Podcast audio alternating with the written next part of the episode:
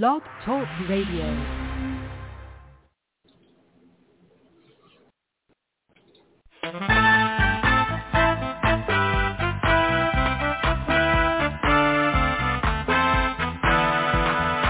There is a watchman on the wall, bringing forth the written word of God to one and all. Are you getting ready? Will you stand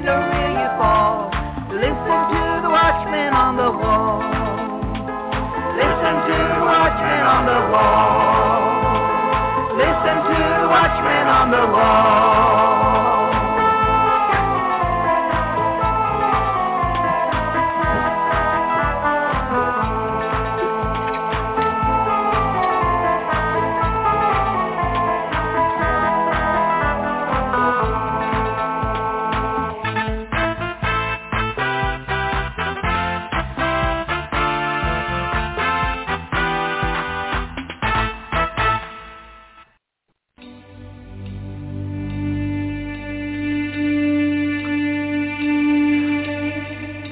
Arise and shine, for your light has come, and the glory of the Lord has risen upon you.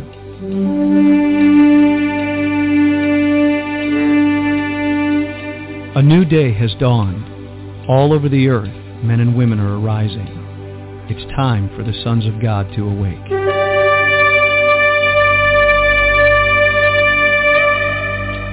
It is a day of justice, recompense, restoration, revival, and resurrection power.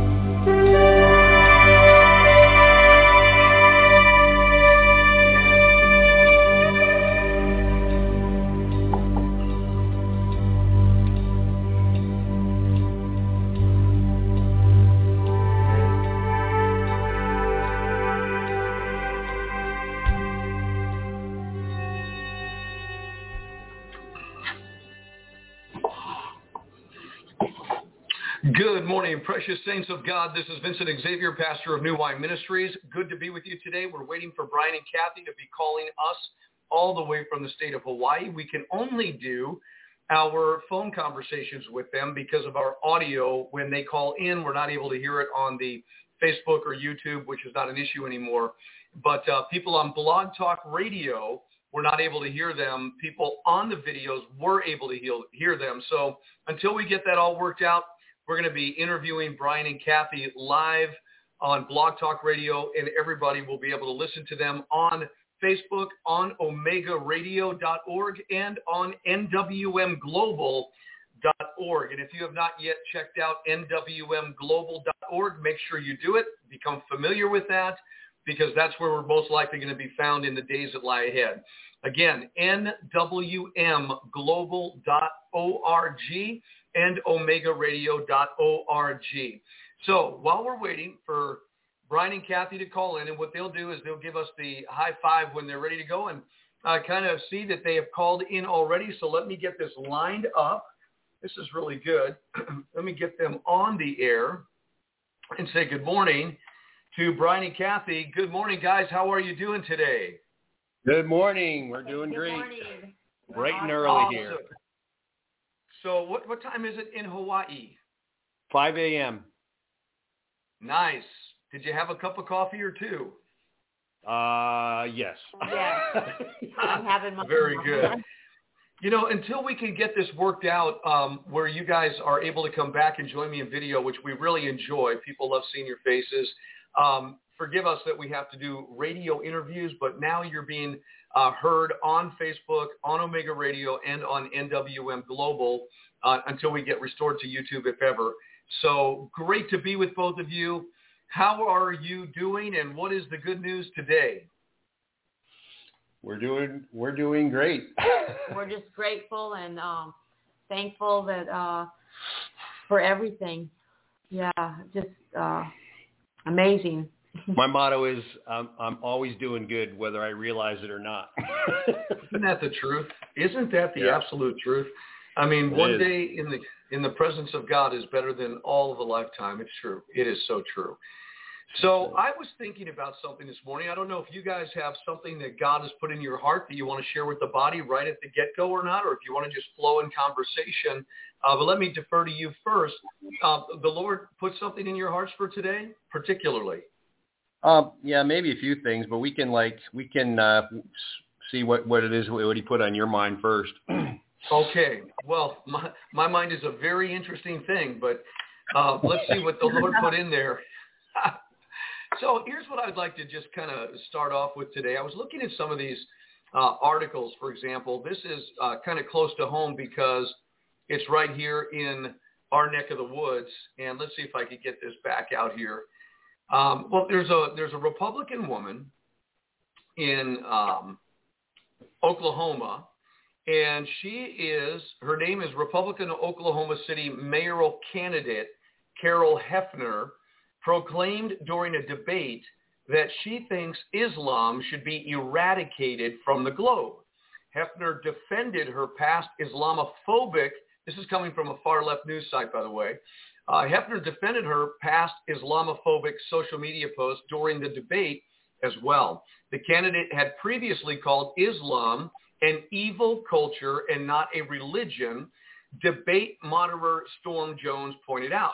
Hefner responded by doubling down, saying the insipid religion must come to an end. Yes, and I'm quoting her now, Muslim culture is a very negative culture, Hefner said, and it does things that are oppressive, and I don't agree with that. It's just like slavery. Don't agree with that. It's insipid. It should be eradicated from our culture and from our world, and unfortunately, it has been here since the beginning of time. So here you have uh, somebody standing up and shouting down the Islamic uh, religion, which I happen to agree with. I tend to agree with that about the religion of Islam. The people need salvation and, need to fall in love with Jesus Christ. I get that. Uh, on the other hand, there's a man that while the Pope in the Vatican was giving a speech the other day, this man starts shouting out while he's taking his mask off, this is not the church of God, speaking of the Roman Catholic Church. So these major forms of religion are, you know, people around the world, there's kind of a, I wouldn't call it an attack as much as, you know, people poking at the, the bear of these great religions that are out there. And so um, these are just interesting little, you know, tidbits along the way, Brian and Cathy, that uh, are of interest to me uh, just a little bit. Um, so your thoughts about that? Well, I think um, on one hand, I, I, I agree, and, and Islam will eventually be eradicated when when every knee bows and every t- tongue confesses that Jesus is Lord. And um, but you know, on the other hand, if we really really want to look at, at at where Islam came from, you trace its roots back to Ishmael, right? And and um, so actually, Islam is really kind of like our wayward. Uh, dysfunctional family members who are who are just kind of off the hook and and God doesn't want them eradicated. He wants them to be to be saved and redeemed and delivered. And and in fact, if you look at where where true revival that people have been prophesying and praying for in the United States, you know, for for decades now, is actually taking place. It's in Muslim countries, you know, and God and and Muslims are coming to to Christ in droves. So yes, it's it it definitely needs to go, but so does everything else that's not not surrendered to Christ, you know. And I and I think, you know, I what I see in in people in you know maybe I don't know who this congresswoman is, you know, maybe she's well intentioned or whatever. I'm, I'm sure she is, but what I see the devil playing games with that and using it to his advantage because once you go after one um, one group of people or one voice and you eradicate them, that sets a precedent to eradicate any voice you don't like. And for instance, Cathy and I were talking this morning. I don't know if you saw the thing about Whoopi Goldberg, you know, being censored and suspended for making anti-Semitic comments or whatever. I don't know exactly what she said, but you know, what I said is the the purpose of our First Amendment is to protect offensive speech first because once you once you censor one group, again, you sense you you set the precedent. So so what we we see like a lot of people up in arms, they're angry because there's cries for censorship of Joe Rogan on his podcast when he interviewed Dr. Malone about the you know COVID and vaccines and whatnot. But on the other hand, you've got some of the same people that want to turn around and censor Whoopi Goldberg. and we need to like we need to be prepared to counter um, incorrect arguments with correct arguments, not by silencing people, killing them, shutting them up, and you know, arrest, making uh, points of view illegal. Truth is truth, and and and that, you know, there's a saying I forgot who said it, but truth is a lion, and and, and it can defend itself. Amen. Amen to that. Absolutely true. Yeah, I saw that article. She she mentioned something about the Holocaust, and she compared something going on today with the Holocaust. Um, and that's so true about, you know, our job is to speak the truth in love, and that truth is Jesus. It is the kingdom. And I do understand that. And we are to expose the darkness to a degree. We're called to do that. Have nothing to do with the unfruitful deeds of darkness, but rather expose them. So there has to be, and light will always do that, you know, whether intentioned or not. Uh, light will do that. Truth will do that. So I woke up also this morning hearing about another battle where there's a, this calling it this vengeance bill uh, against children going to school having to wear their mask or they're going to get suspended. And I, it, the thing that occurs to me about vaccinations and about all these issues uh, that we're in now two years, coming up on two years with, um, is that it's not going away. And it's interesting that one moment you get a victory over here and you think things are going in a certain direction, all of a sudden there's another from the legislative branch of government, from different, you know, networks and out uh, areas where the other side comes up. It's not going away. What do you perceive in that? Well, we were just talking about that this morning, and uh, what's coming. It's a stepping stone. This whole what they're doing in the world um, and reacting to the COVID pandemic is a stepping stone to uh, the global global climate change agenda, which um, that's really where they're going. You know, even if there's no disease floating around, they're going to have lockdowns so we can um, lower our carbon emissions, etc. And uh, there's an article on Drudge that, and that's what prompted. We had covered that this morning. So you're right. I don't think it's going away. So you're talking about the Klaus Schwab Great Reset, and I know um, Brian, you have a lot. You have a lot of information about Klaus Schwab and uh, the reset issue. Can you speak into that just a little bit and how that ties into what Cathy just shared? Yeah, they just uh, they just completely uh, that that's the the one world government trying to exert itself, you know. And of course, the one world government is really just the uh, the old robber barons of the early 20th century trying to re-exert their influence and gain more control of what the, than than they already have. And um, and it's it's uh, they just keep us always reacting. You know, we always react, react, react, and of course that's a Hegelian dialectic you know, we, we take one side, whether it's thesis or antithesis, and and we operate under the illusion that one of us is right, and that's one of, and, and we need to, you know, one side has got to triumph. But that's not the intention of people like the, of uh, Klaus Schwab and the World Economic Forum. You know, they have a separate goal that they're going to produce out of the conflict. You know, and of course that's that's the same thing. That's where you know Marxism is is at least partially derived from from the Martin Hegel's uh, philosophy and the Hegelian dialectic. But um, you know, they always direct our focus, right? And so you can see everything that goes on in the media and everybody just they point here and you know and if conservative media fox news or whatever points to one thing and identifies one thing all the opinion all the focus all the attention among conservatives in the united states runs to that side and we talk about that and we think about that and how can we do this and can this succeed and what should we do? You know and then they have the the exact polar opposite for the left and they do the exact same thing. And meanwhile none of these things are the agenda you know we're talking about elections and whatnot, and we know the whole election process. Whatever happened in this last election, we know our our, our, our election process has been twisted and corrupted for for a very long time, and um, you know, and and even the situation with the the like the Canadian truckers. You know, on one hand, it's yeah. like, well, you know what? Um, this looks like, on one hand, it looks really promising. You know what I mean? Because all these people are standing up and and saying no to these vaccine mandates. But like you know, Cathy was just saying, you know, their next plan, their next stated plan is climate change. That's the next crisis. That's the next thing they're going to address. So, you know, it occurred to me that when you look at everything that's going on with uh, all the news about self-driving cars and electric cars and this big push for uh, for AI controlled uh, society, um, that this could really play right into their their plan. You know, for instance, they're they're already trying to blame the truckers for the for the uh, supply chain shortage and the food shortages and why there's not going to be food on the stores uh, on shelves and things like that. When we already know it's not the truckers that are doing it; they're addressing the real cause of the problem, which is all the pandemic lockdowns and the vaccine mandates and and and, and the other nonsense going on with the Biden administration. But if they can play the narrative and get people to believe that it's the truckers' fault, well, then we need to get rid of truckers, and we really need to like expedite getting these self-driving trucks and AI-controlled deliveries and things like that, so we don't have to worry about that, you know.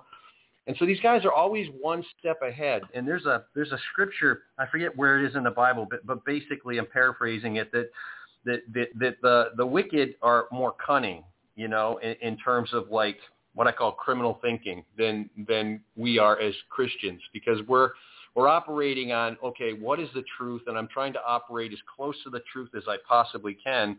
Whereas the the devil is the opposite. It's like how can I how can we manipulate these people to gain the the the final end that, that we're looking for?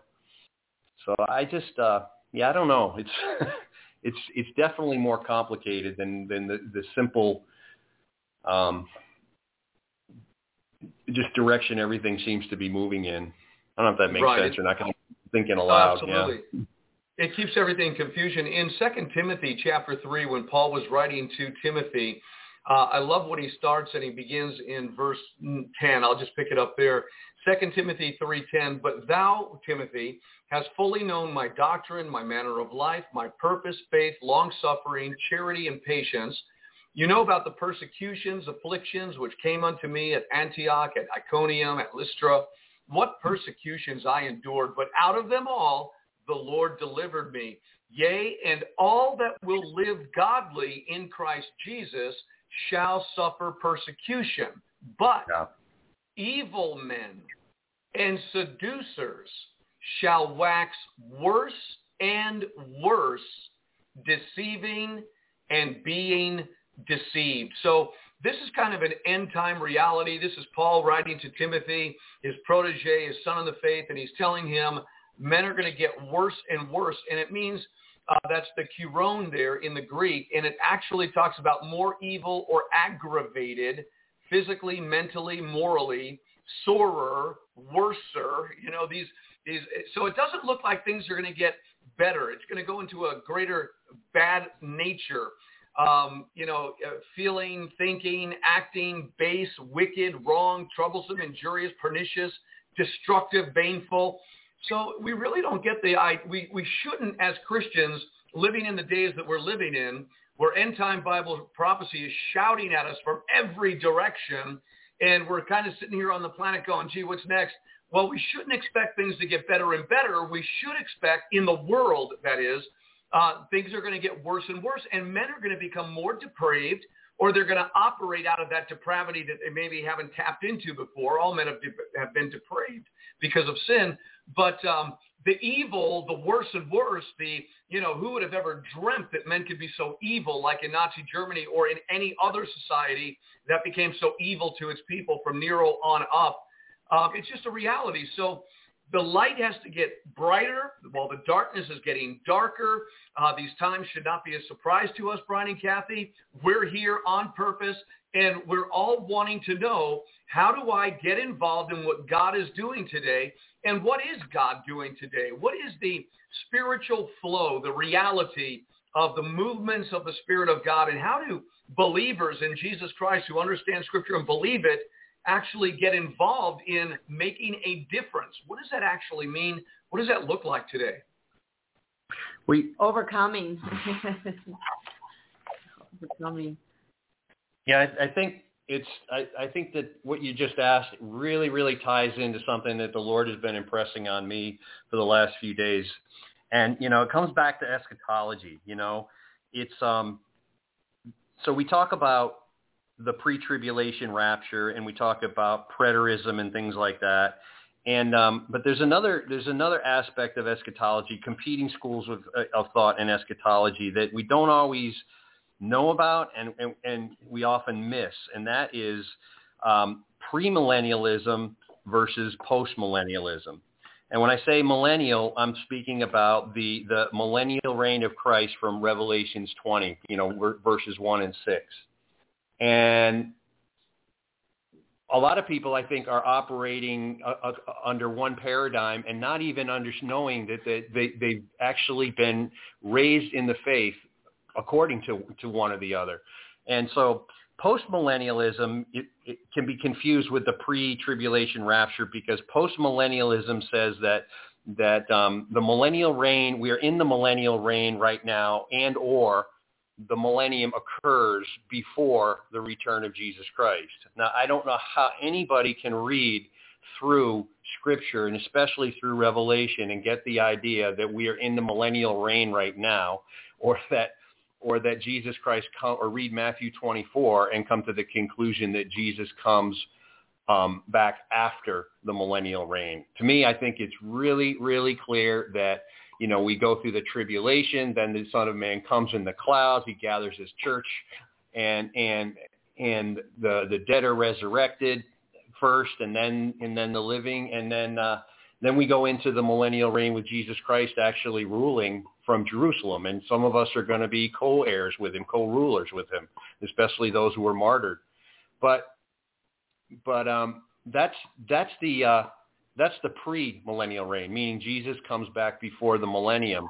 Now, I think what this matters is when you look at some of the people that are out and really trying to achieve political ends and, and, we, and Christians, professing Christians who are, you know, even doing things like with, uh, you know, what the truckers are doing and what you see with like uh, the Canadian pastors, that one Polish pastor, Arthur Pawlowski, I think his name is, you know, really standing up against to, to government and they they refuse to close churches or anything like that, saying that it's like we have to meet and and um, you know God bless them, but there's the uh, the whole I don't know if you're familiar with the Seven Mountains Mandate by um, mm-hmm. Lance Lance Wallnau and and and um, Bill Johnson from Bethel, you know, and they're staunch post millennialists and the biggest difference, I think, in, uh, in my understanding between postmillennialism and premillennialism in terms of how we walk out our Christian walk is that postmillennialists are planning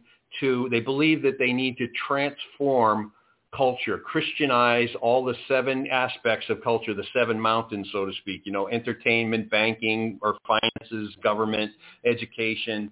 And um, and then when we have transformed Christian culture and prepared it for Jesus to return, that then he will return.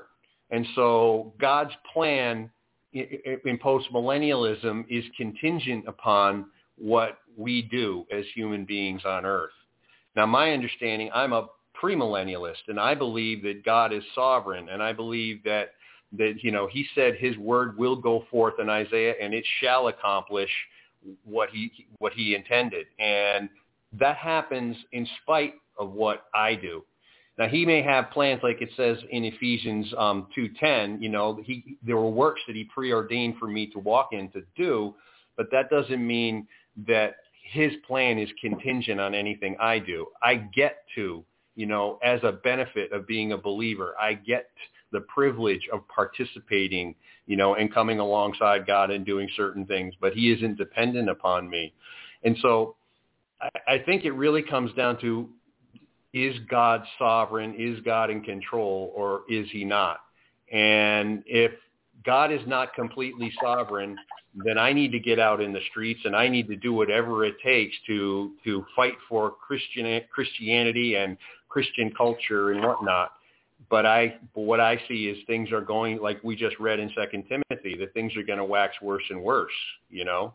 And in Daniel it says the wicked will do wickedly, but the wicked won't understand, but the wise will understand. And um, but I think that's really a, a key point that that a lot of people are not aware of, and if they are aware of it, they're not really thinking about what their stand is and what they believe. And and just finally, just the, one other last point is I, I can see uh, that God would allow all the evil to be exposed, all the cor- government corruption, you know, and, and to see everybody doing absolutely everything in their power to stand for, you know, what the, the, the Constitution and, and the principles in which our, our nation, Canada and the United States were, were founded, and have it fail miserably and have people left with no other option but to cling to Jesus. And he is the way, the truth, and the life. And no one comes to the Father except through him. We don't have any hope apart from him. And there's nothing that we can do apart from him that will accomplish anything.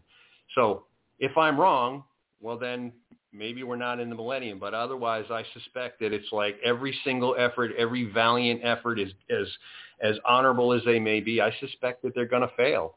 You know, and there's nothing that we can do to stop them from trying. yeah. So let, let, me kind of express the what I'm hearing, what you're saying, which I think demands um, our uh, really looking into this. I think the very first word you used, maybe there's somebody listening today that doesn't even know what eschatology is. And so give a, give a simple biblical definition to what eschatology is for our listeners. Well, eschaton refers to the end times, the last days, and the suffix ology means the study of. So it's the study of end times and end times prophecy in the Bible. And where did that word come from? Uh, that's a good question. I imagine it's Greek. okay, so something. Okay, very good. So uh, the uh, the eschatological views of different groups of people within the kingdom of heaven, uh, they come up with ideas about the last days. They study ideas, okay, and a paradigm uh, basically is a set of you know ideas or concepts and so when there's a shifting of paradigms, so we can do a paradigm shift, it's a shifting of concepts and ideas that have been held onto for so long, but there is a shift in consciousness where people have to be willing to go and look deeper than what they've established. And then there's something called what paradigm paralysis where people are either unwilling or just refuse to shift any kind of thinking. We live in a time where I think we're being called upon in our generation to be willing to shift with our understanding, to have the paradigm that we've held on to for so long, uh, to shift into the truth. And not until we get to the truth should we camp out on any particular um, idea about the end times. But we do have a roadmap. We do have a book. We do have the Bible. And the way that I see it while you were talking, um, Brian, is that when Yeshua came 2,000 years ago, when Jesus Christ came into this earth, you talk about a paradigm shift. You talk about dispensational shift. I mean, he was bringing people from 1,500 years under the Mosaic law, and he was bringing them to an age of grace and forgiveness and mercy and truth and light and Holy Spirit. Uh, there are many things the law can never accomplish. So here comes Jesus.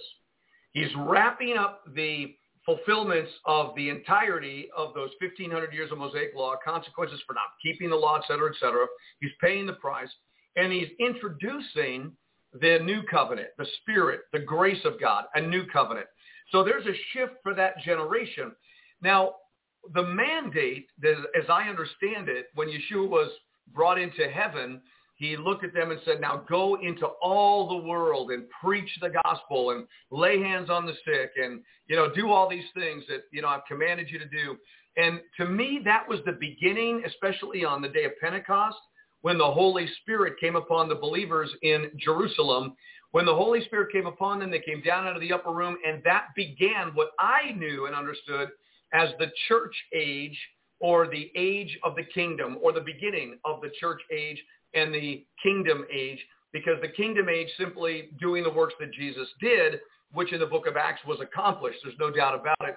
So I saw that as a foretaste, the day of salvation, go into all the world, and that the responsibility for these last two days or two millennial days, 2,000 years, has been for believers to receive Christ, go do the works of Christ, share the gospel with the world around them, be salt, be light. And so there's been a mandate and we could search out the last 2,000 years and say, okay, well, this is what the church has done to a degree. Uh, they've preached the gospel. They've op- operated into the kingdom to some degree. And it's brought the church 2,000 years to today. And it seems like today, now we're in the eschatological, the last days, the end times. We need to study what that looks like. So for me personally, um, the last 2,000 years, some people may confuse with the millennium, but really what it was is a foretaste of the church in kingdom power. And so mm-hmm. I, I see it that way. Now we're getting ready to shift again. And uh, we're getting ready to go through something. It's like the church age, kingdom age is wrapping up as we have known it. We're about to go through the great tribulation. And on the other side of that, we know Jesus will return and set up the 1,000 year millennial reign where the church will be operating in the full power of the kingdom of God in glorified bodies. And that is going to take it from a foretaste to a full overflow of what you can imagine the millennial will be like if during the church age the church operated in the kingdom and we saw advancement. Just think about the power in the millennium. So that's kind of how i see that. Uh, where am i off um, I don't think you're off. I think you're. I think you're spot on. Yeah. I mean, and that's so that would be saying pre, the same that thing. would be. Yeah, that would be premillennialism. You know, I'm, I'm just what I was the way I was framing it was more in the context of way we, the way we see the contemporary church responding um, to current events in light of their their eschatological view. So people that are post-millennialists right now, not even a lot of times, not even knowing that they're even post-millennialists or that, that, that, that the view impacts them at all, are are out trying to fix society, thinking we're going to fix America, we're going to fix this problem, that there's a there's a solution, you know, and that if that that if we all get together, God will support us in our protests or whatever that is, you know. And if in fact we are in the end times, as as I think all of us here believe, then that's not going to work, you know. And if we're wrong, well, then maybe it will work, because there is there is one other argument out there that um, I don't know if you've ever heard of the book The Fourth Turning by two guys, Strauss and Howe. They're social scientists and historians.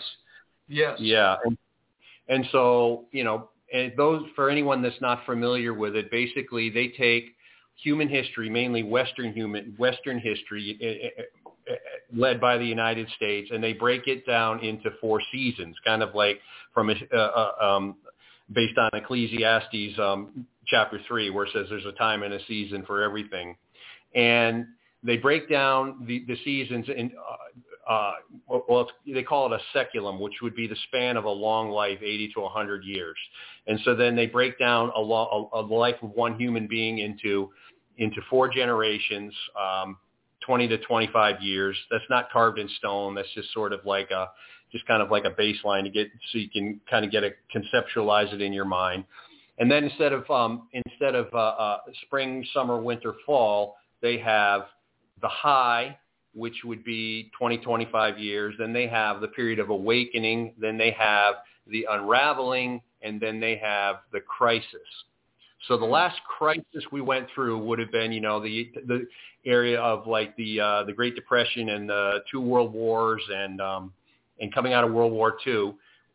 We would have with the Boomer generation, we would have the high, and I, I kind of like imagine it in the context of the TV shows that those of us maybe 50 and above had, grew up with, right?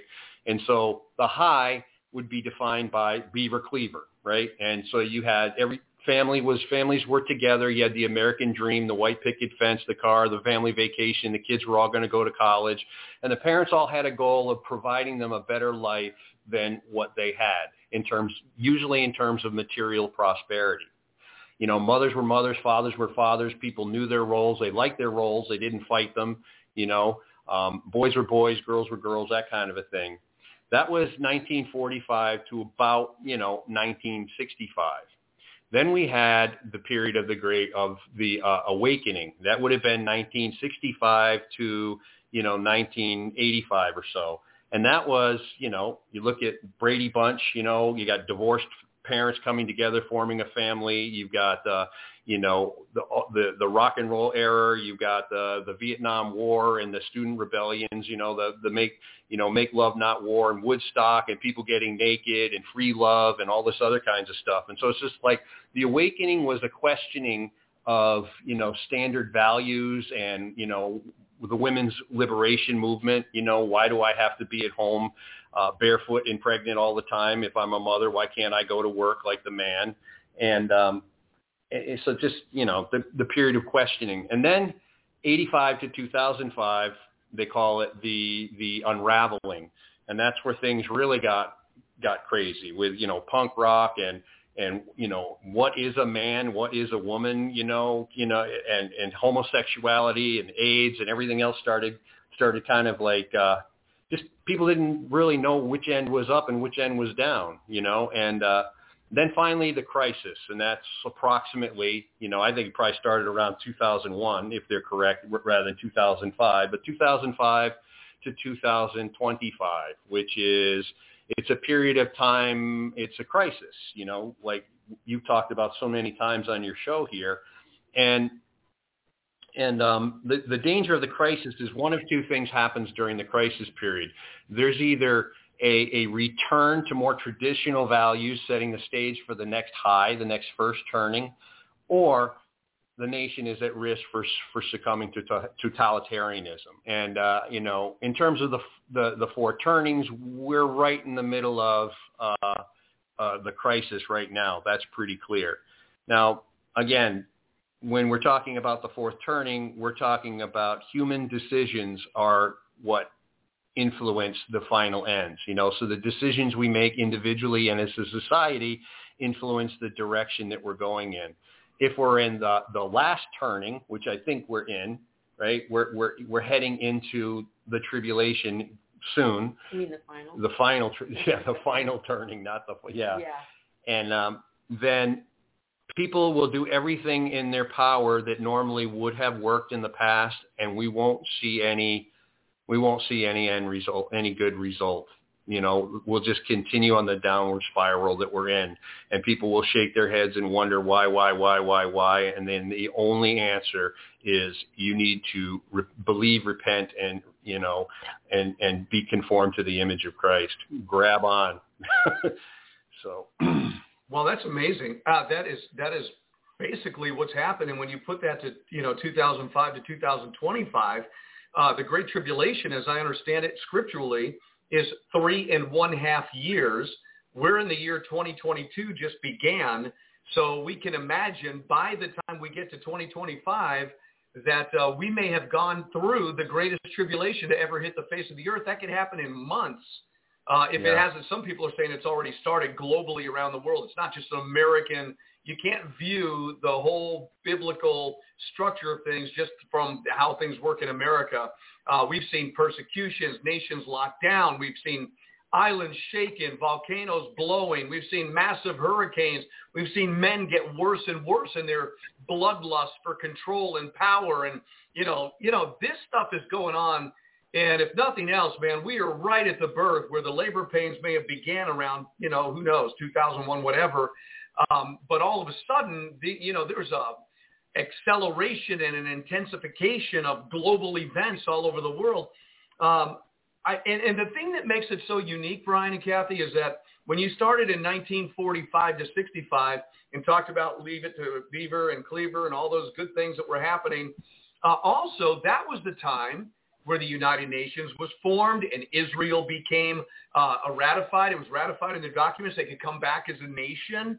Um, mm-hmm. And so this was something unique to the rest of the entirety of the church age, kingdom age in the last 2,000 years, which tells us when Israel becomes a nation, that is, how does that, you know, I've said it for a long time, but from your perspective, how does Israel becoming a nation in 1948 and then standing in 1967 mark a difference in our generation than in any other generations prior to us?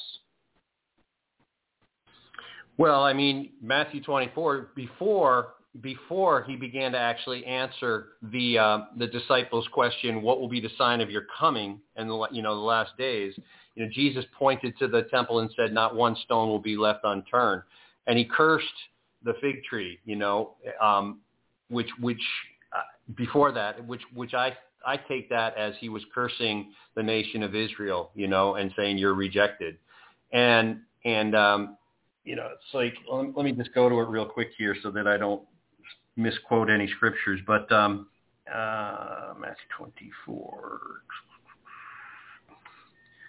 So, yeah. So then, you know, after he after he, he said that see that no one leads you. He said see no one leads you astray. That's the beginning of what he said in, in the Olivet Discourse. You know, and so he said uh, lesson from the fig tree beginning in verse 32, Matthew 24, 32, and from the fig tree, learn its lesson. As soon as a branch becomes tender puts out its leaves, you know that summer is near. So also when you see all these things, you know that he is near and at the very gates. And my interpretation, I could be wrong, but my interpretation of, of verse 32 is that, that when you see the fig tree put forth its leaves, that was, uh, um, you know, a prophetic reference to when Israel would become uh, a nation again, and that took place, as you said, in 1948. So yeah, so and that you know turning point. Yeah. okay, so that that's a, a point of conflict in people's thinking about things, but the scriptures in Hosea and other places actually refer to Israel as a fig tree. And so mm-hmm. you have a couple of witnesses in the Old Testament about it, and then definitely, you know, Jesus weeping over Jerusalem and cursing that fig tree that day and the rejection, it wouldn't bear any fruit. He's definitely talking symbolically to a nation that he came to and that have rejected him, like you said. And so I thought, you know, when it said this generation will not pass away, uh, going on in verse 34, verily I say to you, this generation shall not pass till all these things be fulfilled, that he was absolutely referring. Now, the preterist will tell you that that was the generation that Jesus was speaking of right there, right then, uh, 70 AD, the fig tree being cursed. But this is saying when the branch is yet tender and puts forth its leaves, meaning it's come back again. And so right. in 1948, right, that's when he, Israel began to come back.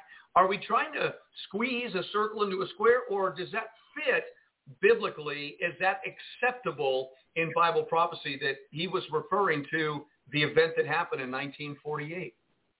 Yeah, I, I you know, in my opinion, I, I don't know absolutely 100% for certain, but the way I interpret Scripture, in my opinion, what I see and what I believe the Holy Spirit bears witness with my spirit, and when I read that is that's the case. That's that's what they're talking about, you know. And if somebody has a different opinion, I'm I'm always I'm always open to, to correction if I'm wrong. But that's right now that's what I see. yeah, yeah, very very clear. I mean, everything written about in Matthew 24 you know, these end times and, and people's love waxing cold and persecution rising and, you know, all these different events. It may have been in 70 AD, but I think the Nazi Holocaust was worse than 70 AD. I'm not 100% sure, but I think a million people were afflicted in 70 AD. But in 1930s and 40s with Adolf Hitler, the Jewish people suffered a greater, uh, you know, terror than 19 in, in, in 70 AD, which means Jesus said that there is a tribulation coming that has never been before and will never be again. And if 70 AD was what he was referring to, well, then what was the Nazi Holocaust? Six million Jewish people, 25 million people killed during that war, uh, pastors thrown into prison. Well, that was worse than 70 AD, for goodness sake. And then we have a world coming back to where it is right now, and we still have not yet witnessed, because Bible prophecy is being shown up everywhere, the worst tribulation to ever hit the face of the earth. And one has to stand back. We've never seen Lucifer, Satan, the Antichrist, the global one world government, four billion people wiped off the face of the earth in our generation. I don't know why that's so hard to accept when we've accepted 70 AD, Nazi Germany, uh, the Bolshevik Revolution. You know, you can go on down the list and see a lot of bad stuff has happened. World War One, World War Two, all these issues. Um, I think the worst is right ahead of us. Yeah, I, I, I agree. And I, you know, I think that one of the problems with eschatology and, and and people getting confused about the last days is it comes down to to how they read scripture you know, there's just been this tendency for for uh, generations, probably within the body of Christ, the decades, anyways, where you know people just kind of cherry pick scriptures to you know, and they make a doctrine out of them. You know, Jeremiah 29:11 is a really good example where people quote that all the time about use in the prosperity gospel. But if you look at the context of what Jesus, Jesus was saying, it was in the context of judgment, his discipline, and the fact that the, the reason why he was doing this was to, to, to help the people. He wasn't blessing them with, you know, wealth and goods and things like that. But, but God was, you know, he, the father was, was saying, look, here, son, you're, you're going to go into your room for 70 years here now, you know, but when you're done and you've repented, then I'm going to, then I'm going to restore you. And, and so when people read the Olivet Discourse, Matthew 24, 25, you know, that is one, there's no break. It's not a conversation. It's not a dialogue back and forth. It's like the disciples asked one question, what will be the sign of your coming? And Jesus answered in two chapters, you know, and so when we read it, it's like it begins with, and this, then this, and this, then this. And so I take it as all of it is as at least through through to uh, I think verse 29 or so that that it's all additive, meaning we're going to see, we've seen earthquakes and wars and rumors of wars and brother delivering up brother at different times throughout history. But this is and this and that, and you're going to see all of these things at one time. And I don't think that we've seen what we're seeing now today happening all at one time. It's just one thing after another. Just check, check, check, you know, and um, and so I think that's that, that's really important, and that's where people get confused with the tribulation too, because they're like they're they're cherry picking scriptures out of context, you know, and out of sequence. So yeah, and Amen. you know, back, go ahead. No, please go ahead, Cathy. I was just gonna um, back when we were uh, reading, I think it was Second Timothy you were reading, and, and it said things will be worse, get worse and worse. That word in the Greek, it also means progress. So, so the um, evil agenda they it will progress their agenda just like we would like our agenda to progress and the gospel to progress around the world but their uh, evil agenda is going to progress amen and you know with that being said um, i believe the book of revelation is the final prophecy it five times that book of revelation is called a prophecy I believe it's mm-hmm. the final word of God that should be understood by the ecclesia. We've had it for 2,000 years in our possession. It's been handed down from generation to generation, and because it's never been fulfilled, um, that, you know, it has to be passed on like a baton in a race. We in our generation, I find it significant. I'm sharing on the screen right now uh, because I believe this adds and lends authenticity to the Word of God. When you start in Revelation chapter 6 where the prophecy actually begins – you have a white horse, you have a red horse, you have a black horse, and a greenish colored horse, the chlorophyll colored horse. And they call it pale, but that word is green. So I find it amazing. And these are things I don't just ignore. And these are things that we found in our study. If you look on the screen, every one of these flags that are green, white, red, and black, and I'm just going to scroll down to them.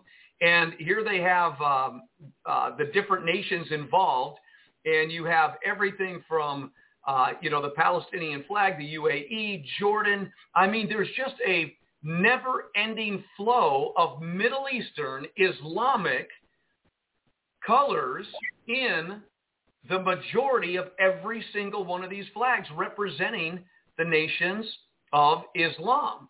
And I'm just thinking, and I believe this, that in Revelation chapter 6, where those four horses, and horses we know represent people groups. We get that from Zechariah chapter 10, where uh, Yahweh says, uh, uh, what did he say? He said, um, Judah, my goodly horse fit for the battle. So he identifies Judah as a goodly horse fit for the battle.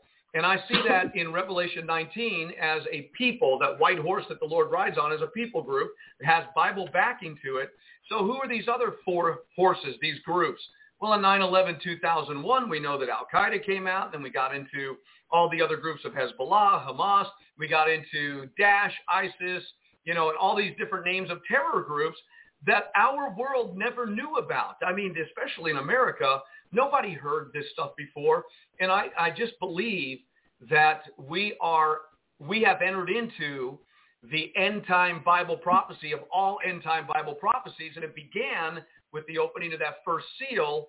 And that means we're a lot further down the road right now. We're getting closer and closer to that great tribulation uh, with the mark of the beast. And now in 2020 with the vaccinations, and, you know, you've got to get jabbed and you got to get tested and you, you're going to be demonized if you don't. There's stigmatization coming if you don't. Um, you know, everything seems to be congealing. It seems to be falling into place. What are your thoughts about that?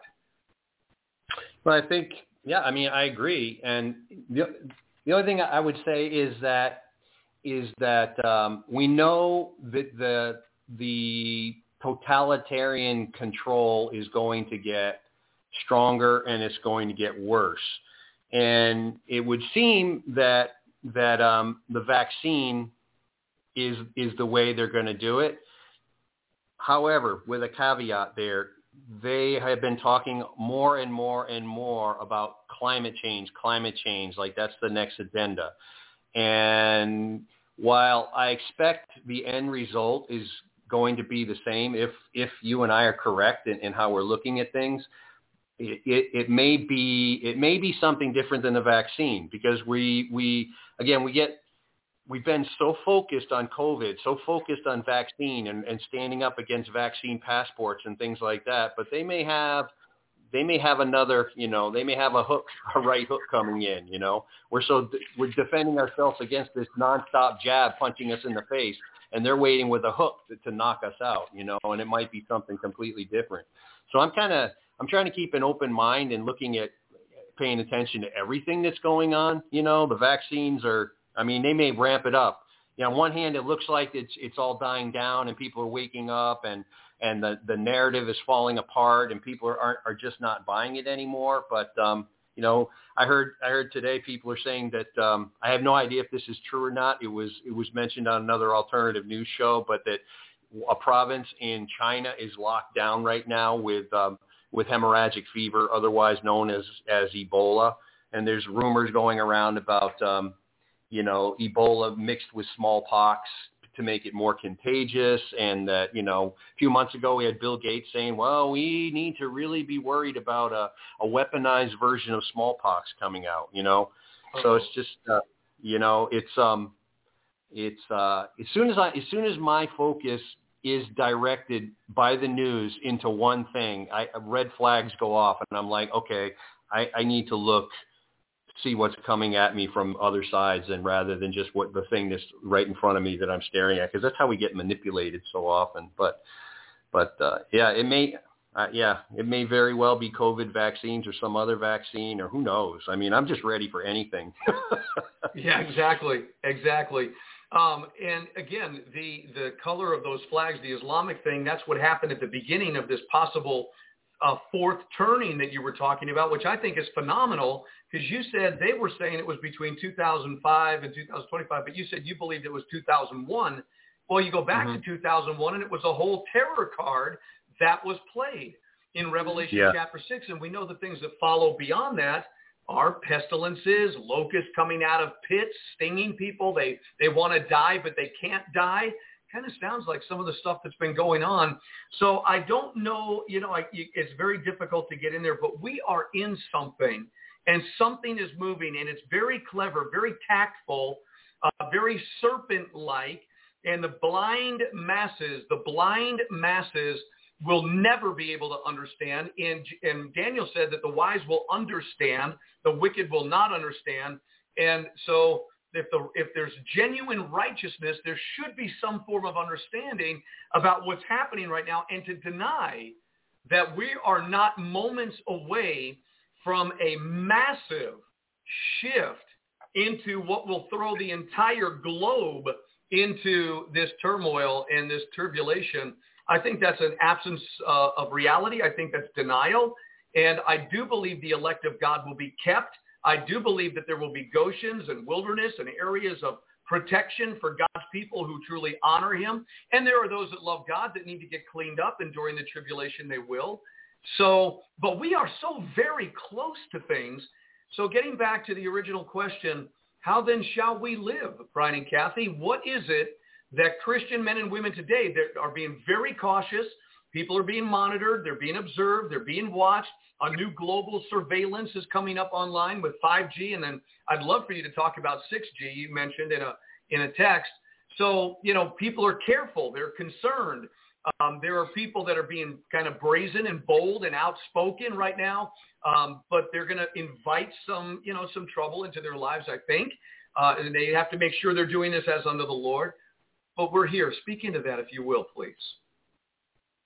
All right, I'm just going to say something at, from a woman's point of view, and um, it's really basic. And uh, but anyway, earlier when you you've been talking about um, the three days, the uh, you know the church period, the kingdom period, and um, and also in childbirth, there's three stages, you know, and uh, three uh, there's trimesters when you refer to ch- being pregnant the first and second and the third. So I believe we're now in the third trimester. And what does a woman do in the, her trimester?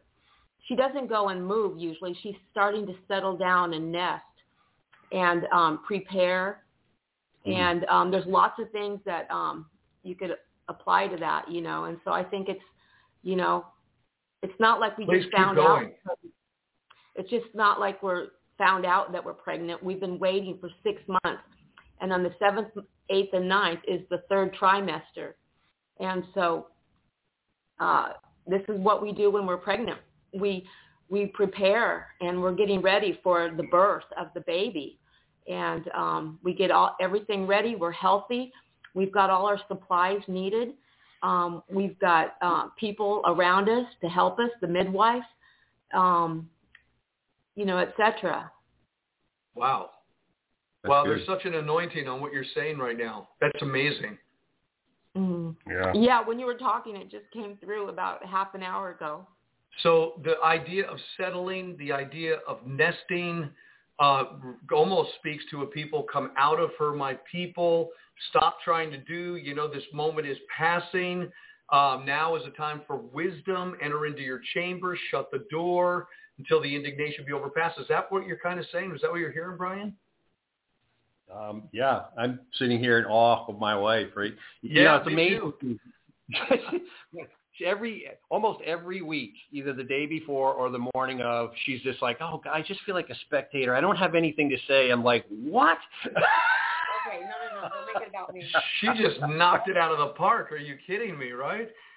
yeah, Wow. well, she does that all the time. But yeah. you know, there's this um, book that most women who are pregnant, I'm trying to remember the name of it, is What to Expect When You're Expecting. And most every single pregnant mother has that book, and it's had many editions. But anyway, so you have that book, and it looks as thick as a Bible, and you go through it, and you're preparing, you know, and that's our Bible. And here we are at the end of the book, and you better be prepared.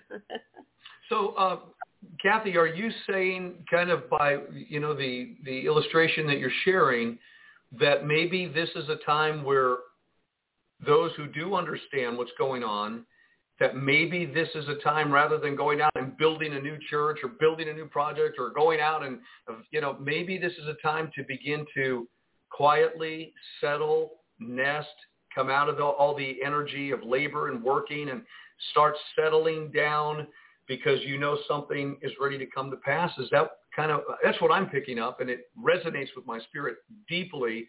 Is that what you're kind of saying? Um, yeah, and you know there is some people that that might need to pick up and move, you know, and uh, get settled. I think where where are you going to nest? Where are you having this baby? Where where is your final resting place? You know, for this baby to come through. Wow. Wow.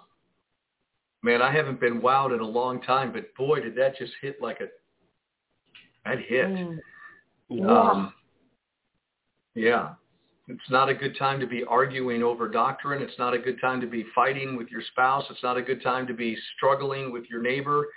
Um, it's time to enter in, shut the door. That's Yeah. huge.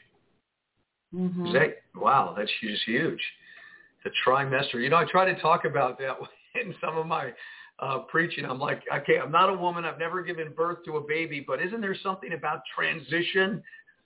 Yeah. so women are being, and they're being so patient with me, and they're, and it's like, okay, uh, what is what is it about this transition? Obviously, it's in the birthing um, where the, the the baby transitions, or I forget what they said. Something transitions, and I am deeply believing that we're in a transition moment um, in the history of the things of God, it just in the dispensation of God and the economy of God, that we are in some form of something transitioning, and maybe it's coming into this third trimester and entering into your rest and shutting that door and get and being prepared and being ready, not striving to be ready or get ready. You are, and I love that.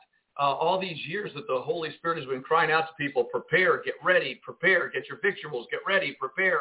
Uh, those who have obeyed and done what was necessary to do or attempt to do are going to be in much better shape. Uh, I guess in that third trimester, you don't want to be running around. You could agitate things, right? Yeah, I mean, you know, you, can still at the, you know, you have time, but like that transition you were talking about, that is that is at the end. That is when you're t- number 10 dilated. You're dilated. You go from 1 to 10 centimeters. And 10, the transition happens when the baby actually goes right down to the birth canal and the baby can come out at any minute. So it's the end. The transition is like, it's just like the, the, what do you call the apex of, of the pain Hurts and most. um yeah and then it happens as soon as that baby's born every single bit of pain is completely gone Wow. it's And that's what amazing. Jesus said. You have the Yeah. Say again? Mhm. And then you have the joy of holding your baby they hand you the baby and you know there is absolutely no more pain as soon as that baby comes out it's just the pain is instantly over i i guess if you're having the normal birth but the pain at transition is the apex the climax of the Wow. pain Well, Mhm. could we say could we say that in the days of Moses, well, they were trying to kill the babies two years younger. In the days of Jesus, to kill the babies two years younger, the male children. Um, that in the end times, in the book of Revelation, there's a woman giving birth. She's crying in travail to be delivered. That the tribulation that we're about to enter into globally all over the world um, could be likened unto the birthing of the man-child ministry, the birthing of the sons of God, the birthing during the, is the tribulation, perhaps the transition period, the birthing into the millennium, birthing into um, all the supernatural things of God that he's promised would take place immediately after that tribulation. Is that where we could be right now? That's that would be my that's my take. That's my interpretation.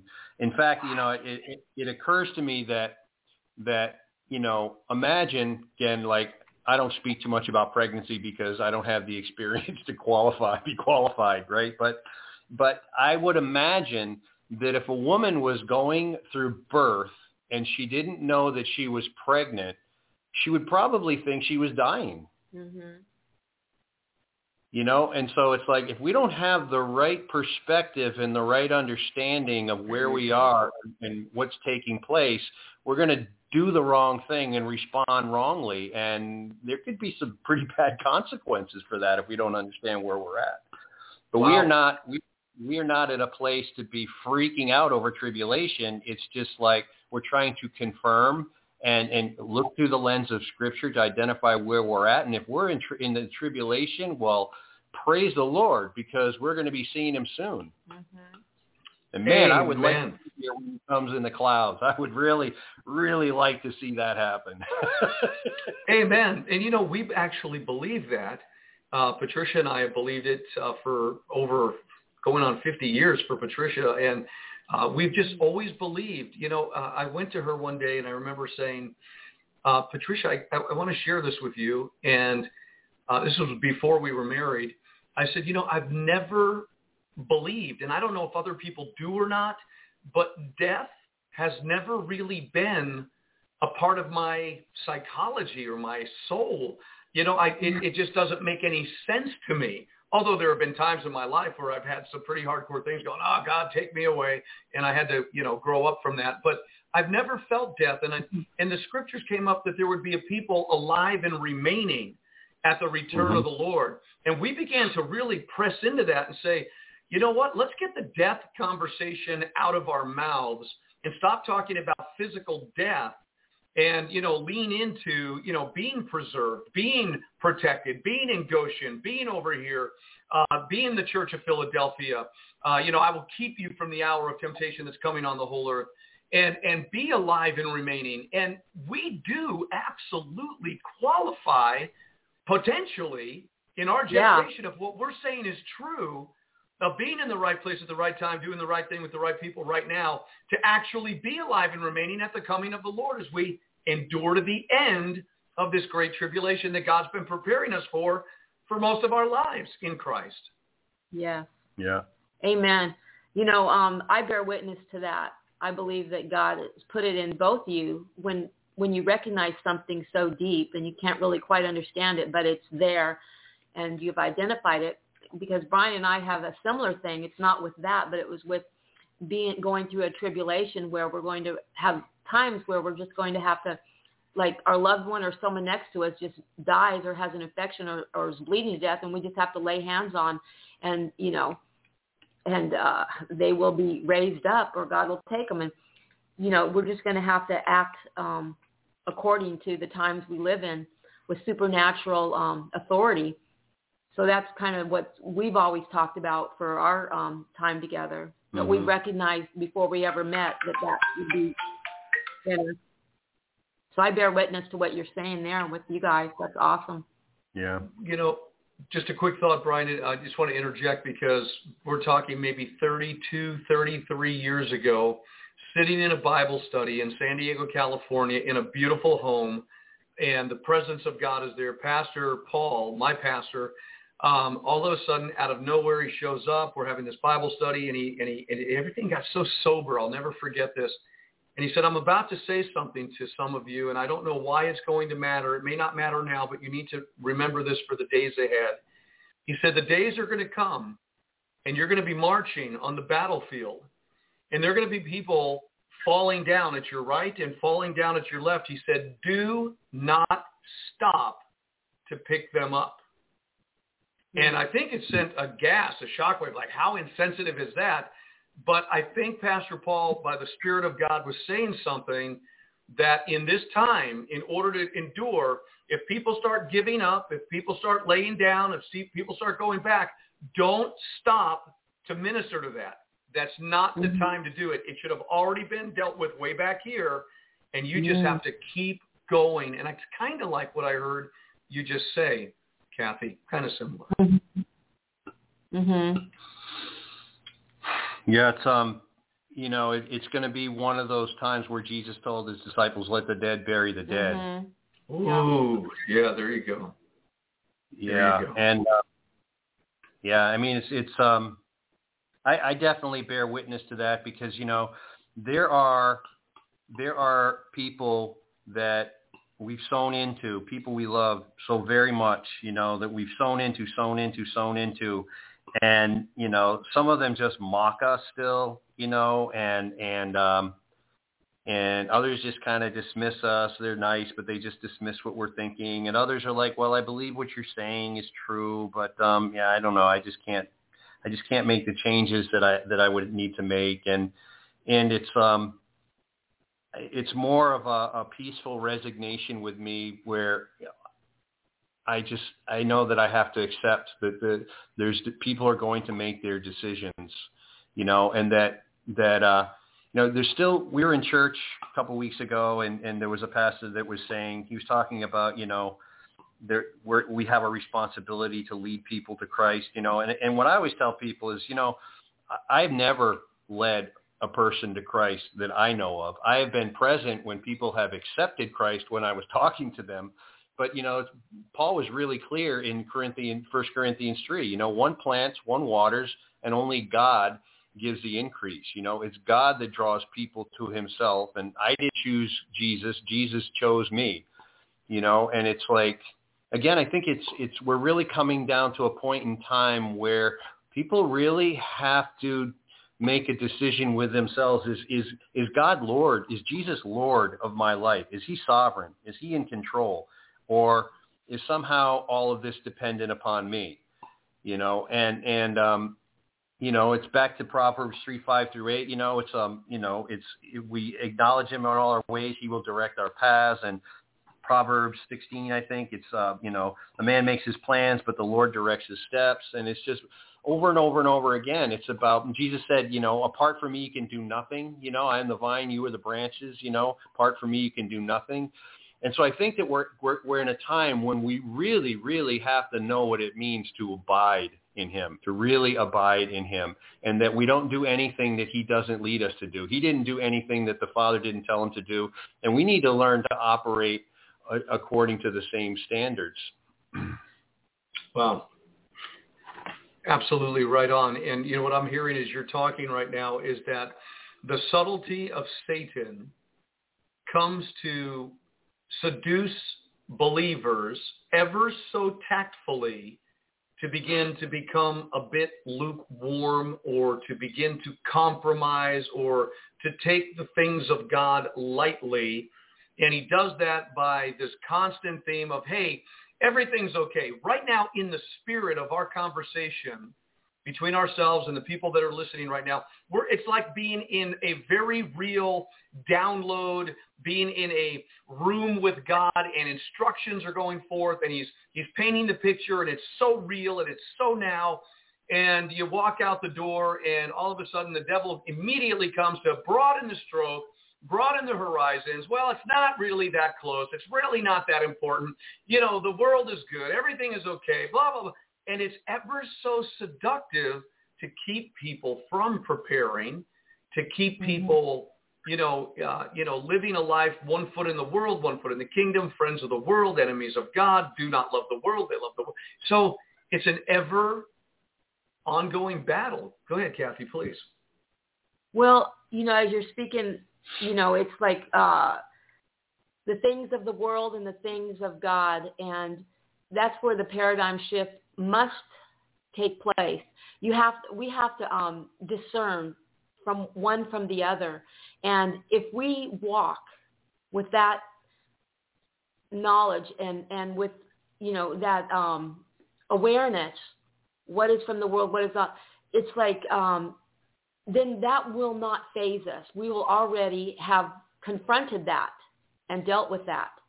And um, so that's where our boundaries are. That's where our heart lies is, you know, and um, it would be a lot easier if we uh, took care of things in our prayer closet, you know, and then we walk out the door.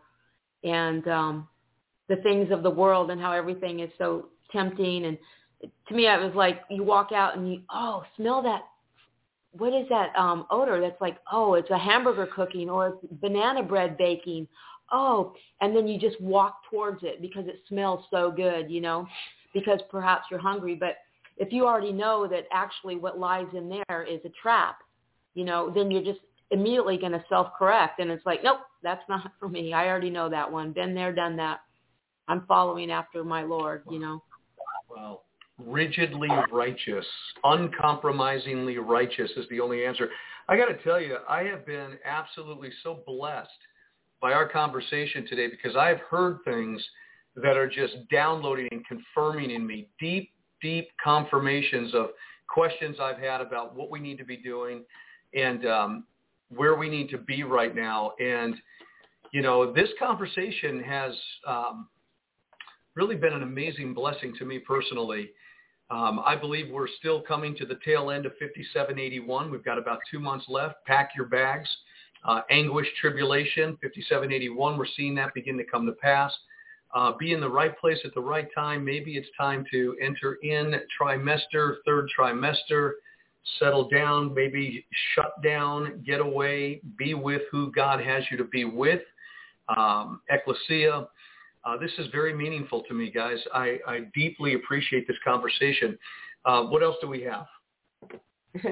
well, just kind of, kind of to add to what both you and Cathy just said, there's, you know, some of the ways I think that the devil tempts us are in, they're in such, such, such subtle ways. You know, it's like, I always say like if you're if you're on a sailboat, you know, which Cathy has a lot more experience with boats and water and things like that than I do. But but I was at the helm of a sailboat one time, and and you know you have to pay attention, especially when you're on the ocean. There's wind and there's waves and everything else. And if you're going by the compass, you have to you can't really take your eye off the compass for very long.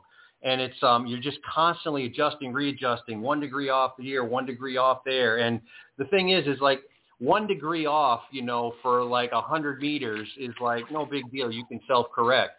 But one degree off for a hundred miles, you know, and you might be 500 miles off course, you know, and and so there are these, subtle things that are that get injected into the body of Christ, and I think there's one thing uh, in terms of like God's love for us that I've noticed that's like a, it really the devil really uses it to to capitalize on our narcissism, right? And narcissism comes from the the Greek uh, a Greek myth called about Narcissus who saw his reflection in um, in a puddle of water and fell in love with it, right? And when we're born into this world as babies, we're born as 100% full-blown narcissists. And we're like, we know our needs and our wants and our feelings, and and and we tr- gradually learn how to get those needs met by, you know, first by crying and screaming. And as time goes on, as we mature, we, be, we begin to realize through childhood development, we begin to realize that there's a other world out there and that I am not the center of the universe and my experiences are not the all in all.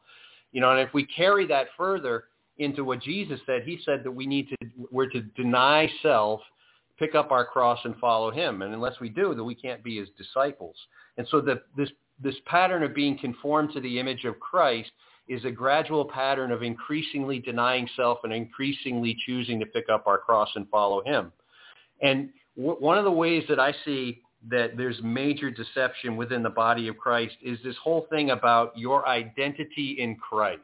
We're always hearing about your identity in Christ, and especially with the youth, there's such a, a, a desire to boost their self-esteem and make them feel worthy and not ashamed and, and valuable. And we, we um, a lot of times we emphasize the, their identity in Christ, and which is okay as long as we understand that. But but I keep hearing pastors saying that that um, that Jesus died, God gave His Son because we are so inherently valuable. We are so awesome and so valuable that he had he came and he died for us. And we know that that God so loved the world that he gave his own begotten son so, so that you know them they believe can have eternal life. That's true. He loved us, but he didn't love us because we're awesome. You know, the book of Ephesians chapter 2 is really clear. You know, we were enemies of God we were children of wrath, deserving of hell before before you know we surrendered to Him, and and so the subtle shift, the subtle difference is where I think a lot of people are getting deceived, is that yes, I am valuable now. Yes, you know I, I have an identity in Christ, but it's not because I was inherently valuable from the start. It's because I surrendered to Him and His love for me made me valuable. I'm valuable now. I'm worthy now only because of him, because I'm clothed in his righteousness. And and if we don't understand that from the get-go, then you you then we're in a lot of trouble. And I think that when I was talking about post-millennialism and this this whole thing about us, about God's plan and and what takes place in the eschaton, and even the even the preaching of the gospel is is dependent upon me and that God can't do what he's going to do unless I do my part in, in the whole plan because I'm so awesome, I'm so wonderful, you know, and he he needs me to do his plan when it's actually the opposite. And so it's like it's it's such a fine line, it's such a subtle thing, but I think it's something that we all need to really kind of pay attention to and and and not get sucked into it, especially if you're a new believer. All right, Hopefully so two things. Yeah, that's awesome. I mean, that's just awesome. Uh, two things to what I just heard you say. The Apostle Paul, Romans chapter uh, 7, he says literally in the Greek, when he saw himself the way that God saw him, even though he was a big deal religious man and he's all these, you know, attributes of being this religious Pharisee and all that, he said, I'm rotten to the core. He said, I finally saw that me in my human nature am rotten to the core is the Greek reality. And rather than, you know, getting people to identify or their identity in Christ uh, of being something of themselves, I think every one of us eventually realized that we have a sin nature that is diabolically opposed to the divine nature that we were originally intended to be. But the thing that really caught me in Hebrews chapter 2 about what you said, Paul writes, or the writer of Hebrews says it this way in verse 1, Therefore we ought to give the more earnest heed to the things which we have heard, lest at any time we should let them slip. And that word slip there literally talks about, it's the paraphreo, and it means to glide by, uh, to drift away, uh, to slip the mind, things escape me, you know. Um, if, if we're not careful, if we're not taking heed, as you said, a lot of this could go away. And then the final result of that is what? In verse 2, for if the word spoken by angels were steadfast and every transgression and disobedience received a just recompense of reward, how shall we escape if we neglect so great salvation, which at first began to be spoken by the Lord and was confirmed unto us by them that heard him? So we can neglect our salvation. We can let things drift by or slip by and not pay attention. And it goes back to what you were saying about drifting, you know, 100 meters down the road. Uh, Pastor Ken Wagner, a dear friend of ours here at New Wine Ministry, being an ex-Vietnam veteran, he always talked about the shooting range, that they would, you know, if you're off just a little bit at such a, uh, a length, not so bad, but you stretch that out and get off that far, you don't even come near the target. And yeah. that is something we need to be cautioned by. Very well said. Hey, I have something to add with um with Brian's analogy of the uh, the sailboat thing. One thing he left out was like when you when you navigate and you dead reckon you've got a, a place you want to hit in 20 days from you know and you're navigating you have to of course to have your compass you uh you have to take into account the current as well underneath your boat there's a current and so if you don't understand and know what the current is doing, even if your compass is pointing to where you want to go, you're going to not you're not going to hit it hmm. unless you compensate for that current. It's simple, you know. So that's something that people like when you're talking about neglecting such great salvation. Yeah, I'm saved. God loves me, and I know my Lord is Jesus. And you know, it's like, what about the current that's happening that's taking you? Mm-hmm. You know. And the other that's thing powerful. is yeah, and um, let's see. The other thing was. Um, well, you're remembering that, Cathy. Well, you're remembering that. Uh, what you're saying is the word sin in some cases actually means to miss the mark.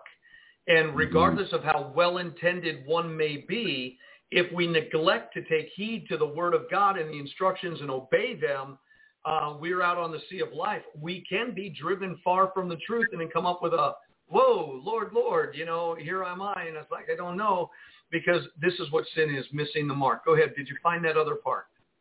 Yeah, it's kind of a different thing. But like when Brian was talking about how the um people might just say, "Oh, I'm so loved. It's all about me. God loves me. He died for me." And and what happens is that just the enemy would use that to just demolish the fact that the first word is repent when for salvation, right? repent. And um, so if you come into the kingdom, oh, it's all good because he loves you so much. And then you're good and you don't have a check of your heart or your sins, then you're just going to be skipping along. God loves me and never address the sin. So I could see how it's the enemy's plan to, to do that, you know part of the false gospel. I think one of the greatest things that could happen to any of us human beings, because intrinsically we already know I am convinced that deep down inside of us, condemnation is upon the heart of every single human being on this planet, whether they want to admit it or not. The Word of yeah. God says that condemnation passed to all men. So we all know intrinsically that we are mm-hmm. rotten to the core. We just, we have to cover that up. But one of the greatest things about the gospel is that when we agree with God's perspective, that my human nature is an offense to God. It is a stench in the nostrils of God. That there is no good thing in me personally. Uh, when we come to that reality and then receive the grace of God and allow that divine seed, the nature of Christ, to be planted in the good soil of the heart, which just means sincere and honest, I get it. I'm rotten to the core. I'm a sinner. I deserve eternal damnation and death. I didn't know it, but I now get it. And then I receive the mercy of God, the grace of God, so that God can begin to rebuild and become a new creation, the one that he's really after. That could be the most joyful journey ever. But if it doesn't begin there, I think the individual is going to have problems forever thinking they're just a good person. No one's good. No, not one, according to the Yeah. word of God. Mm-hmm. Yeah, true. Very true. And again, what we're dealing with today is the way that that going off course on that one point there, you know, that it's the goodness of God that draws men to repentance, and it's the goodness of God that gives me any any value that I have in this life on this earth. You know, and if, if I think of it differently, if I think of myself as like, it's almost like thinking of myself as as God's equal, or because if God died for me because I'm so awesome, well then, gee, I must be kind of like on the same, you know, and and and then so when it comes to how we respond to the end times, well, I'm going to stand up and I'm going to fight because I'm God's man and He's behind me, I'm I'm walking side by side with Him rather than like being rescued and saved and delivered by Him. So. So you're saying that the cross needs to slay all of our ambition, uh, every single thing about us, our entrepreneurial spirits, our let's get up and go, to recognize this moment, the way that it has been presented today on this broadcast for anybody listening. I think the only right thing to do is to challenge this moment in prayer say, God, did I just hear properly? Did I just hear direction, instruction, wisdom about the way to conduct myself in my life at this time? Was this real? And because Brian and Cathy, to me, this has been a, a, a course correction, uh, an absolute transformative word that confirms the Spirit of the Lord is doing. Okay, we're down to four minutes, guys. Go ahead and wrap it up speak to the body of Christ. Say whatever's in your heart to say, please. Yeah, just um, I, I think that that we have to be in a position where, on one hand, we have to be able to question anything that we think, especially the assumptions that maybe some of us have carried for years in light of God's word, and just check it and just make sure. And then the other thing is, you know, it's um, you know, being kind of an apologist by nature, I just love 1 Peter 3.15, or he said, always be ready to give a, a, a reason for the hope that's in you, you know, with gentleness and respect.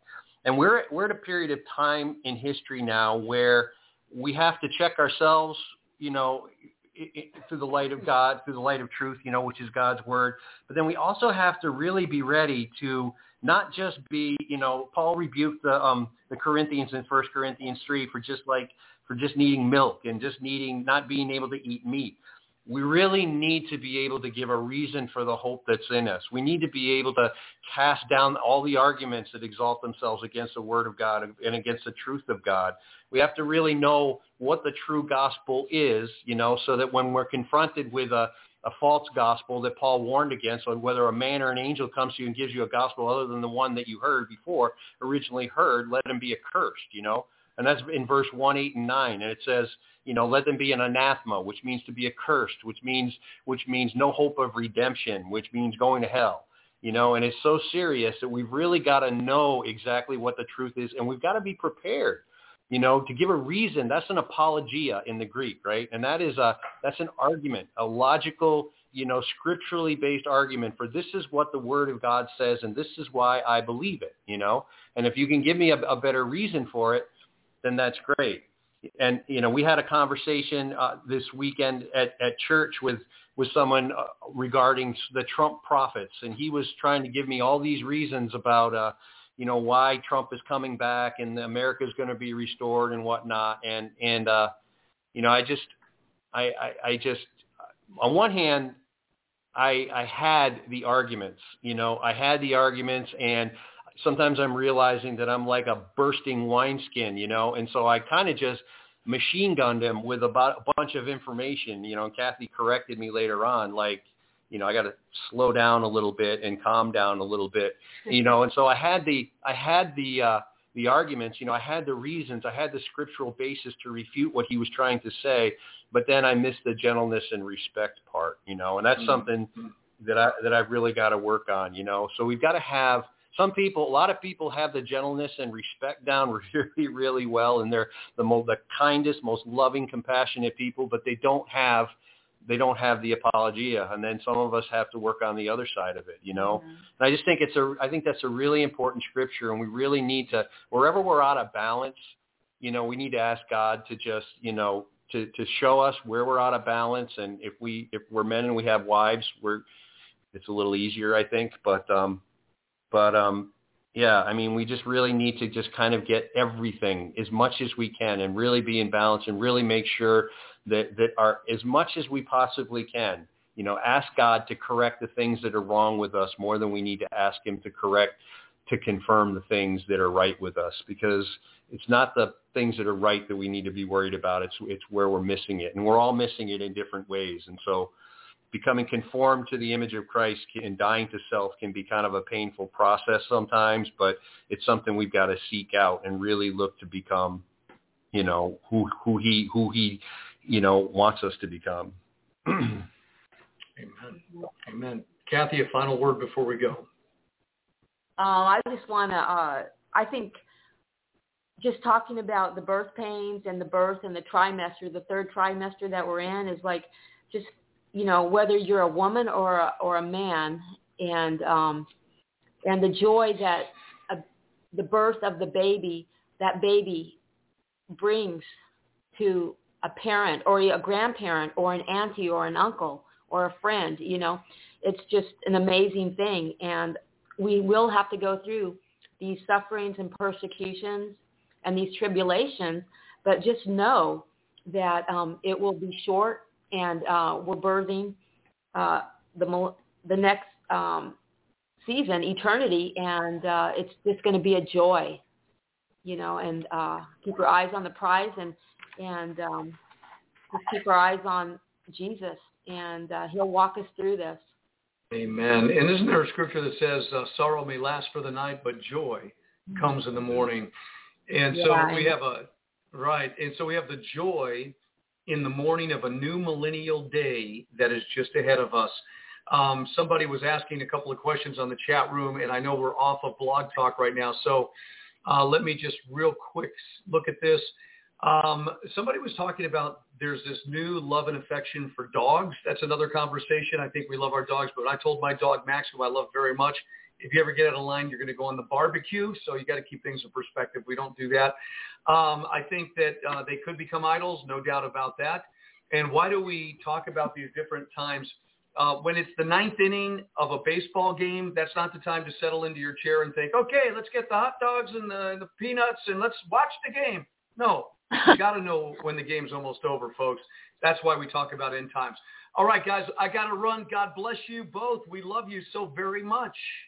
We love you guys too. Real soon. All right. Okay. God bless you, Brian and Cathy. All right, there you have it, folks. Brian and Cathy, all the way, the Grays from Hawaii, talking to us today. What a brilliant conversation. I trust that you learned something from it. Maybe you're taking some notes. You heard some keys, some pearls in the conversation. I hope you did. All right, this is Pastor Vince. You've been listening to The Watchman right here on Omega Radio, NWMGlobal.org and Blog Talk Radio and Facebook. Until we meet again, I'll see you tomorrow. Shalom and God bless you.